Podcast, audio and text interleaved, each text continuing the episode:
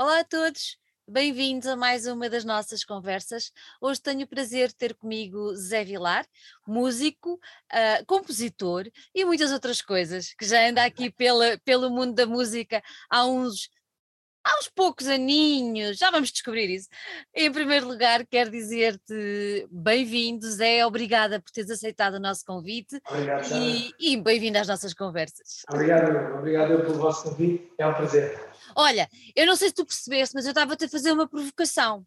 Pronto, e agora vou concretizar a provocação, porque eu acho, inadmi acho inadmissível que uma pessoa que anda desde os anos 80 por aqui na música só agora é que tenha lançado um disco em nome próprio.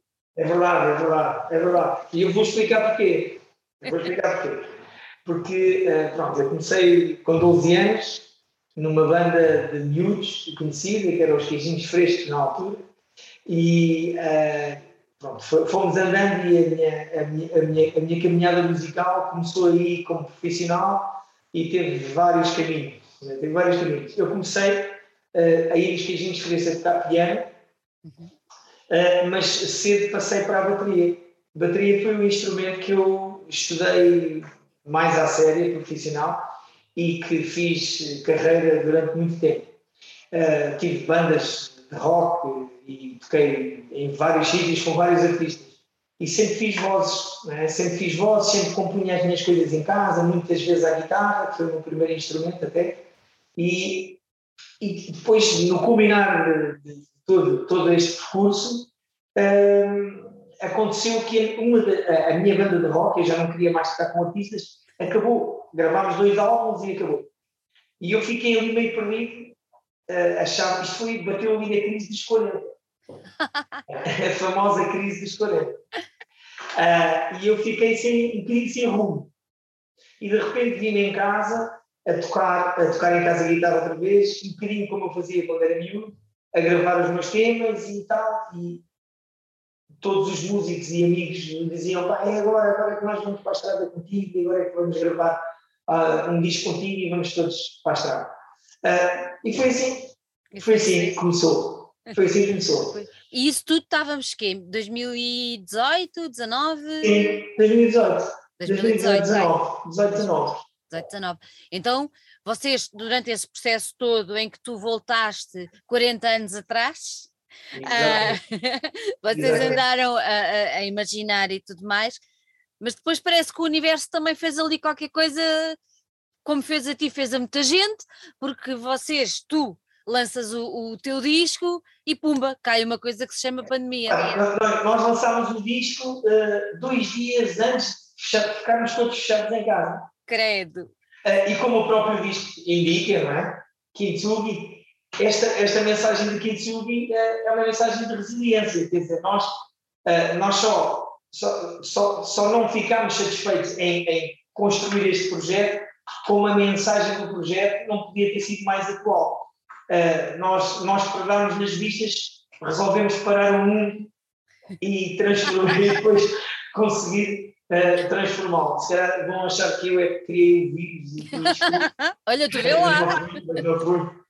Uh, mas realmente foi uma coincidência que eu acho que até foi feliz. Né? Foi feliz, quer dizer, tudo o que nós temos passado, mas foi uma coincidência feliz da mensagem e de realmente uh, foi uma coisa que nos fez a todos pensar, pelo menos, pelo menos a mim fez muito. Uh, e, esta, e esta mensagem que o disco tem realmente fez hum. todo o sentido. Porque Olha, quem, quem não conhece o termo, o que é que quer dizer exatamente o nome do disco? Olha, kintsugi, uh, uh, kintsugi era uma técnica uh, japonesa de, de, remendar as, as peças partidas. Não é? Foi de tal maneira, esta, esta, técnica foi de tal maneira um sucesso que houve um imperador japonês que proibiu de partirem as taças, porque as taças realmente eram, eram tratadas como uma ligador, que é, que é o que representa aqui no, no disco, na capa, e esta liga de ouro uh, realmente tornava as taças super originais e esbeltas, não é? E depois eles passaram, passaram uh, uh, este, este testemunho físico para a parte social e, e, realmente na sociedade nós passamos a vida a, ter, a tratar as nossas cicatrizes, não é? E o Kintsugi é, é essa mensagem da resiliência e, e que nós uh, precisamos transformar as coisas pareciam um lixo, não é? pareciam um lixo em coisas beltas e, e voltar a enchê-las de, de alegria e de amor, um, um bocado por aí. Ó Zé, então explica-me uma coisa. Sendo que uh, o disco foi todo ele imaginado e pensado e concebido no pré-pandemia, no pré -pandemia. Uhum. Uh, e agora tendo em conta a explicação relativamente ao nome e tendo em conta aquilo que tu disseste da crise dos 40, uh, ah, tu deitaste alguma coisa ao chão, quebrou e andaste a remendar e renasceu. É isso? Exatamente. É, isto, isto, é um disco biográfico, não é? Todas as músicas têm um significado especial para mim. Uhum. São histórias uh, sobre família, sobre, sobre situações, sobre, sobre pai, pai, pai tive assim um pai à séria, não é? São histórias que na realidade nós quando éramos miúdos vivíamos esta história de uma certa forma, mas depois isto transforma-se numa resiliência, não é? Porque hoje em dia convivo bem com, com algumas situações que descrevo no disco uh, e, e, esta, e há esta resiliência que isso une, é? é isto passa a ser uma mensagem positiva. Dizer, falamos falamos uh, bem dos assuntos, que é, é, é, estamos confortáveis e bem, não é? Estamos resolvidos, não é? Exatamente, estamos resolvidos, é isso mesmo. isso mesmo. E este disco fala, fala, fala pronto, eh, este nome surge em, em conversa com um, dos, do, um amigo meu que fez várias letras também para este disco, que é o Henrique Silva, e que das nossas conversas, não é? Ele teve situações idênticas à minha, das nossas conversas, e depois estávamos a combinar o que é que, achas, o que, é que achas do nome, e, toda esta história que há um encadear até, foi um mero acaso, mas há um encadear até do processo depois do alinhamento do disco. Uhum. Havia histórias que coincidiam com outras e, processo até foi bem engraçado. E hum, discutíamos muitos assuntos e, e chegámos à conclusão que este nome fazia todo o sentido. Fazia uh, no disco, que é, acho que tocava a todos. Olha, tu falaste agora no Henrique Silva, uh, tu tiveste duas pessoas que colaboraram contigo a nível de escrita, que foi e o Henrique. Três. Três, três. Três pessoas. Então foi o Henrique, foi o Peixoto. Foi o José Luís Peixoto. Aliás, isto tudo começa também com o input do José Luís Peixoto, que eu já, já te posso explicar, e o José Pissarra Moraes, que é um ex-diretor meu de uma escola de música onde eu dei aulas nos 11 anos de Lisboa. Então explica-me lá, como é que tu foste buscar cada uma destas pessoas? Olha, uh, o, o Peixoto foi uma situação muito engraçada. Os nossos filhos uh, andavam na mesma escola, oh, que três anos, e nós cruzávamos nas, nas, festas e eu olhava para ele, ele olhava para mim, e gente, nós percebíamos que éramos da mesma, da mesma área, mas não sabíamos bem o quê. É aquela coisa das vergonhas, depois começámos a falar e, e, eu, e eu nem nunca, já o Zé era, era o Zé, uhum. já, já tinha um nome que, que, que, se conhecia, e eu, distraído como sou, falava com ele e toda a gente dizia: Ah, talvez a falar com o Zé Luís Peixoto, sim, tá, mas não estava, estava longe ainda de saber o que é. Uh, muito engraçado. E um dia o Zé vem à minha casa almoçar uh, com o intuito de me dar a opinião sobre as minhas músicas. E ele achava, ele sabia que eu era baterista e tinha umas bandas de rock, ele já tinha feito umas coisas como baterista, ele a, declamar poemas e eu a tocar bateria, coisas assim diferentes. E ele um dia no almoço, estávamos, ok, vamos ver, viemos aqui ao meu estúdio em casa, vamos ver as músicas, e ele ficou a olhar para mim e disse, pá, eu estava à espera disto. E disse, então, mas o que é que se passa? Eu disse, pá, eu gostei muito disto, eu estava à espera de ouvir umas músicas diferentes e queria descrever este disco todo. foi, era, seria a primeira vez que o Zé faria isso. Uh, ele escreveu logo, uh, eu expliquei-lhe a primeira história que eu lhe expliquei é o tema Quem Eu Sou, que é o tal tema da crise dos 40. Esse, ele, ele assim foi para, para os Estados Unidos e mandou a letra. E a letra, como nós dizemos os dois sempre, caiu na batata. E na batata. E foi o primeiro tema que nós uh, fizemos os dois. Uh, foi muito giro, a energia que surgiu, aquilo deu um, deu um, a, a mim deu uma importância gigante, uh, ao opinião dele deu uma força gigante, claro. ok, havia ali qualquer coisa que as pessoas gostavam, não é? E, e, pronto, foi o arranque, foi o arranque. O Zé escreveu três músicas, porque depois ele tem a vida também muito difícil. O Henrique era um amigo de sempre, uh, um amigo de sempre, que é um poeta, é um rapper poeta espetacular uma pessoa incrível, e nós já tínhamos trabalhado também várias vezes juntos, noutros projetos até dele, eu como baterista, e lembrei-me de lhe ligar e perguntar se ele queria fazer uma experiência comigo. Ele aceitou, foi muito giro, foi um processo espetacular. O José Pissarro Moraes é um fã do José Luís Pachorro, músico, pianista, diretor de uma. Ele hoje em dia é diretor pedagógico da escola, dos seus anos de Lisboa, mas ele era diretor do Musicente, fomos colegas há anos, e eu pedi para ele escrever dois temas sobre mim, sobre a nossa amizade. E ele escreveu e também foi, foi mágico. Foi no total, eu tenho aqui apontado que são 10 temas originais, não é? 10 temas. 10 temas originais. Agora, de repente, uh, olhei para aqui e vem-me aqui. Tu estavas a falar de bateria, piano, guitarra. Quantos instrumentos é que tu tocas? Eu, eu, eu dou um toque em alguns, dou um toque em alguns, mas aqueles que eu realmente estudei, bateria foi o que eu estudei mais a fundo. Né? Hoje em dia estudo guitarra, tenho estado debruçado a tocar guitarra e a estudar guitarra todos os dias, eu quero que seja o meu segundo instrumento à séria, né? mas uh, durante muitos anos, uh, na realidade, eu, eu, eu, eu estudei guitarra, foi mesmo o meu primeiro instrumento, e depois, piano, não era bem piano. Quando, quando a, a agência da, Ana Faria, na altura, nos foi buscar a uma escola muito conhecida, que já, já fechou há muitos anos, que era a Diapasão, na Avenida de Roma, uh, quando nos foi buscar, eu tocava o órgão, nem era piano. Era um órgão com, com dois teclados, tinha uns pedais, e aquilo era assim um bocado até popular, vamos chamar assim. é, e, mas pronto, e depois comecei a adaptar ao piano e era muito engraçado.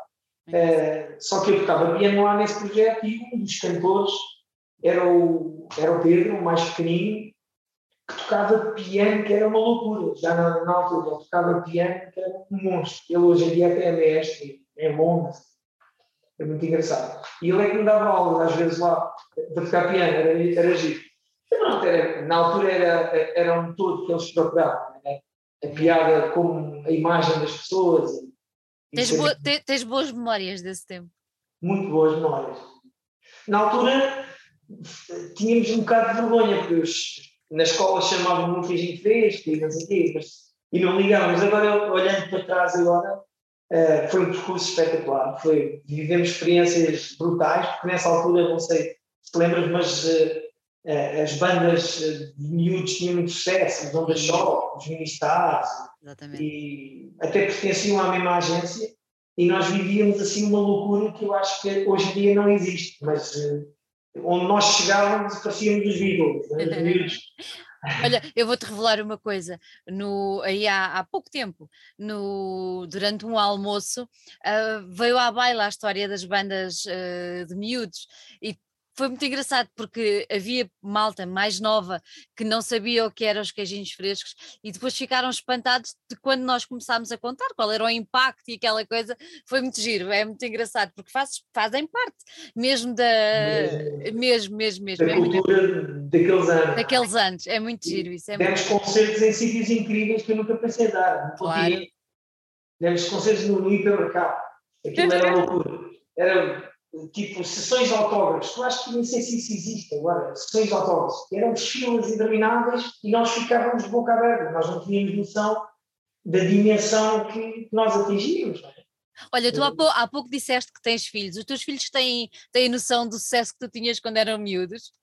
Eu acho que sim, quer dizer, eles, eles já foram ao YouTube, já com o pai, não sei o quê, o pai fazia aquela fila no Natal dos hospitais e aquelas coisas que nós batíamos tudo, não é? Batíamos tudo. É tudo. Ah, mas, por acaso é engraçado, nós, na altura, eu acho que a nossa editora era a CBS, uhum. a CBS, que eu acho que transformou-se em Sony depois, mais tarde, eu acho. Mas tu não imaginas como é que nós éramos tratados. Nós éramos tratados como os reis. Os reis. Nós uh, financiávamos tudo o que nós precisávamos, instrumentos. Uh, nós, na altura, tu teres noção, nós recebíamos uh, eh, 60 euros, o equivalente a 60 euros por concerto, uh, que para um miúdo daquela idade, 12 era anos, era, bastante, era uma fortuna, era muito bem pago. Claro que nós devemos ter, se calhar, sido explorados e, pela agência, o que é normal, porque nós estávamos na euforia de mas chegávamos a tocar duas e três vezes por dia e esse cachê era, o que recebíamos. Mas depois lembro-me de ir ao Porto, ficarmos em hotéis simpáticos e depois disponibilizavam uma verba para nós comprarmos alguma camisola que quisesse. Era, era um bocado loucura total eram os verdadeiros ídolos na época. Era giro, era giro. Era. Olha, uh, vocês, tu lançaste o, o, disco, como nós já referimos, entretanto, quando cai a pandemia, eu imagino que isso deve ter alterado também um bocadinho toda a estratégia de promoção e divulgação do disco, não? Sim, completamente. completamente. Nós, tínhamos, nós tínhamos uma tour uh, uh, promocional porque, eu, nós, temos, nós temos um conceito diferente, porque eu, a, minha origem é um bocado, é um bocado essa, ou seja, eu, eu bato de frente com a música, vamos, vamos dizer assim, uh, muito pequenino, em casa de, dos meus avós. Na altura uh, havia o culto em Lisboa uh, dos artistas se juntarem em casa uns dos outros e haver aquela real tertulia musical, mas não era só, não eram só músicos, eram arquitetos e e malta de política, juntava. A minha avó eh, cantava fado na brincadeira, mas cantava, e conhecia muita gente, e vi, eu com 5, 6 anos, vi, eu, eu, isso prendia-me um bocado, eu não sabia porquê, mas pedia sempre à minha mãe eh, para nos dias de festa estar em casa da minha avó. Os dias de festa era quando a minha avó eh, fazia estes encontros, era a loucura. E eu ficava preso àqueles momentos, mas a o meu avô era uma preocupação, porque naquela altura toda a gente fumava dentro de casa e o meu avô sempre pedia para toda a gente ir para a varanda fumar. Então era o Raul do Ouro Negro, o Rodrigo, a Amália, uh, iam fumar para a varanda por causa do, do miúdo que estava lá, e era, era muito engraçado. E eu tenho até gravações em Balbim a pedir, a pedir ao Raul do Ouro Negro para cantar esta e aquela. Não sei, eu estava ali no meio deles, era tipo um bocado da mascote de, do que se passava ali era muito engraçado. E os meus concertos, eh, nós recriamos isso, recriamos esse estado da tertúlia, nós estamos os músicos no meio de toda a gente, toda a gente à nossa volta, com o copo de vinho na mão, eh, há a oportunidade de falarmos de, de, outras coisas que não só de música, se for o caso, e é muito engraçado, muito engraçado. Tu, mais uma vez, vais buscar Mas, o, lá de trás, cá para a frente. Viajei aqui um bocado e não te respondi até à, à pergunta. Ou seja, na, uh, fomos um bocado prejudicados na turnê uh, promocional que tínhamos, eram seis concertos, que tivemos que marcar e desmarcar uma série de vezes, assim, uma estratégia um bocado chata, era o momento que estávamos todos a viver. Mas o ano anterior, uh, até este sábado, que este sábado vou, vou fazer o último concerto, que, o último concerto seria 29 de dezembro, dezembro. Uhum. teve que ser desmarcado por termos outro pico, e vamos, vai acontecer agora este sábado na pousada pestana no Terreiro do Passo. Passo. E, e, e, foi, fizemos nove, nove concertos, em que três deles com o José, com o José Luís Peixoto, e foi, tem sido uma viagem espetacular. Olha, como é, como é que as pessoas, as pessoas quando, quando vão ao concerto, se calhar não têm bem a noção de como é que aquilo tudo vai acontecer. Uh, como é que tu percepcionas a reação do público quando percebem que não estás sozinho, obviamente, e que são chamados a interagir, são chamados a conversar, eles próprios fazem parte um bocadinho do próprio espetáculo e da, da própria confraternização que tu levas ali. Como é que as pessoas reagem a isso? Olha, há sempre uma vergonha, não é? Há sempre uma vergonha de ser o primeiro a falar. Ser o primeiro a falar. Uh, nem sempre acontece, nem sempre acontece, já aconteceu em alguns concertos haver alguém que se chega à frente e que fala. Uh, pessoas mais chegadas a mim que gostavam de falar mais ou que gostavam de falar e não têm coragem. Uh, sabes, porque nós, nós fizemos uma turnê promocional uh, em sítios que as pessoas também não estão habituadas que isso aconteça, não é? Eh, fizemos no Coliseu, fizemos no Casino Estoril, fizemos assim em sítios, fizemos no estúdio onde eu gravei o disco, foi Exatamente. super interessante, foi muito giro. Uh, aí foi a ideia, foi darmos a experiência a todos do que é ser músico e estar a gravar um disco todos de fones e ouvir aquele ambiente daquela forma, foi muito engraçado. E, e realmente as pessoas ficam às vezes um bocadinho retraídas, não é? Uh, mas, mas eu acho que as pessoas não estão, não estão habituadas e acho que essa vivência é espetacular de estar ao lado dos músicos numa situação daquelas. uh, à volta do baterista, à volta do pianista, uh, a sentir o instrumento perto, uh, a viver ali a nossa energia. Eu acho que é, é realmente único, é realmente diferente. Olha, tu sobes a palco acompanhado de quantos companheiros? Nós somos sete, no total, somos sete. Uh, o Ruben Alves, no, no, piano, o Miguel Amado, no baixo, o Vicky Marques, na bateria, o Nené Poleira na guitarra, que faz guitarra comigo também, o Jamar, uh, que é trompetista, e o Henrique Silva, que eu puxei das letras para o vivo, uh, porque ele é um rapper poeta e nós temos momentos os dois em, em que interagimos nas músicas e é espetacular. Que engraçado. É então, é diferente. Então agora neste sábado o que, é que, o que é que vamos poder assistir? Quem for ao concerto o que é que vai poder assistir? Olha, este sábado é um projeto que vem deste José Vilar, uhum. uh, que é um projeto de, de, música e palavras, e é uma, na realidade é uma conversa entre mim e o José Luís uh, Peixoto, e que nós conversamos de temas do dia a dia. Conversamos de vários temas e na realidade conversamos, tiramos conclusões das nossas conversas, uh, introduzimos temas musicais que têm a ver com a conversa ou com o momento que estamos a viver, e o Zé também eh, fala sobre os livros dele e, e lê algumas partes dos livros. Depois preparamos assim umas surpresas de mim para ele e dele para mim, que nunca combinamos nada, é sempre improviso. O Zé defende isso e eu defendi isso também agora muito por lição dele. Uh, nunca combinamos nada, só combinamos o alinhamento de, das coisas, o tempo que vamos demorar só para para as pessoas não adormecerem depois do espaço.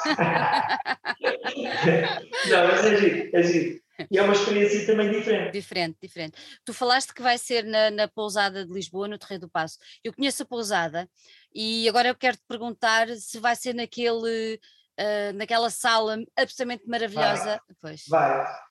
Então, pessoal, pessoal que me está a ouvir, é que vocês não têm a noção da beleza daquela sala, de, de, quão incrível é uh, aquela sala e, e, imaginar tudo o que já passou naquele edifício, que já foi esquadra, que já foi isto, já foi aquilo, e agora pronto, está muito bem recuperada, é que só o espaço já é um chamariz. Uh, e termos vocês lá nós tentamos sempre isso, não é? Tentamos sempre ir buscar um espaço que tenha também alguma coisa a ver connosco e com o projeto. Uh, e realmente aquele salão tem tudo a ver e nós, este concerto até vamos fazê-lo, uh, este concerto com palavras vamos fazer às, às seis e meia da tarde, uhum. que é assim uma hora de sábado espetacular para assistir a isto, depois ir desfrutar de um jantar, que podem jantar ao pé de nós e connosco, e estarmos depois do Zé, e eu gostamos de estar misturados eh, com toda a gente. Olha, então, sendo essa hora, vão servir chá ou vinho? Vinho, é vinho. É vinho. Por acaso vai ser espetacular. E eu, e eu pareço que sou um apreciador, mas é mentira. Eu não bebo álcool. E é uma desgraça, não bebo álcool. Faço um esforço por beber, porque nós temos um patrocinador de vinhos, que, que é um produtor nacional espetacular. Por acaso, uma história muito gira também um, Podes dizer quem é? é o vinho chama-se Joa hum. e o Jorge é muito recente connosco porque nós éramos patrocinados pela Irmoinda da Freitas, uhum. mas o, o, o Joa uh, é um vinho que era, um, era uma propriedade que existia, que eles estavam, uh, que estavam a querer abater e ele acreditava muito naquela zona, em Trás-os-Montes, e ele, e ele renovou o, o, conceito do vinho e, acho, e hoje em dia é um sucesso, ele exporta quase todo o vinho para Nova Iorque e, e ele quis estar presente, conhecemos-nos há pouco tempo uhum. e acho que as pessoas vão apreciar, é assim um vinho acima da média. É, é, mais um, é mais um chamariz. É mais um chamariz. A hipótese de experimentar um vinho Uh, diferente, novo, recente e que de certeza Sim. que será muito bom e vai casar tudo muito bem. É? nós fazemos um brinde especial, o Jorge vai explicar o que é que as pessoas a saborear. Maravilhoso. Tudo no meio de, daquele contexto é um, é, um, é um evento especial. Muito bem. Diz-me uma coisa, quem quiser ir ao concerto, como é que deve fazer? Olha, uh, neste momento, uh, se calhar já vai ser difícil. ficam à porta, ficam à porta. Pode ser. Não, mas ainda podem tentar. Está sempre, nós temos, nós promovemos nas redes sociais, porque nós uh, só nos promovemos nas redes sociais e, uh, e tenho um linkzinho na minha bio onde tem acesso aos bilhetes uh, e às reservas, depois é só escrever o nome, recebem um QR Code que é controlado na altura por causa do certificado de vacinação. vacinação. Uh, é um evento super seguro, não, totalmente controlado e, e pronto, só que graças a Deus o que tem acontecido é quando nós publicitamos praticamente desaparecem na hora. Então, mas, mas, de qualquer maneira é assim, fica também aqui uma sugestão, porque saindo do, do, do, do salão, temos aquele corredor e temos as escadarias. É assim, vocês podem. Vocês podem fazer um prolongamento. O prolongamento, vamos descer as escadas a tocar e a falar. Ficamos primeiro no primeiro patamar. Exatamente. Estava bem.